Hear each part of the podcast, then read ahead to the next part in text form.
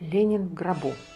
Эту картину Кузьма Петров-Водкин написал в 1924 В январе в числе немногих художников его допустили сделать натурные зарисовки спокойного.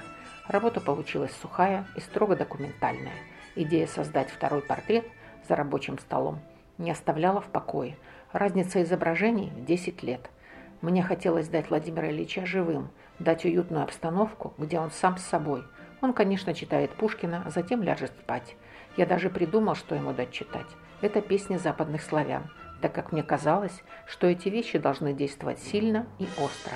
Кстати, начало пушкинских баллад о кровопролитии. 1934. 17-й съезд ВКПБ положил начало культа личности и сталинских репрессий. В официальную иконографию живой портрет вождя не вошел. В разгаре искусства соцреализма – Партия и Ленин – близнецы-братья. Произведения с идеализированным вождем пролетариата, пафосным оратором, образуют отдельную тему – лениниана.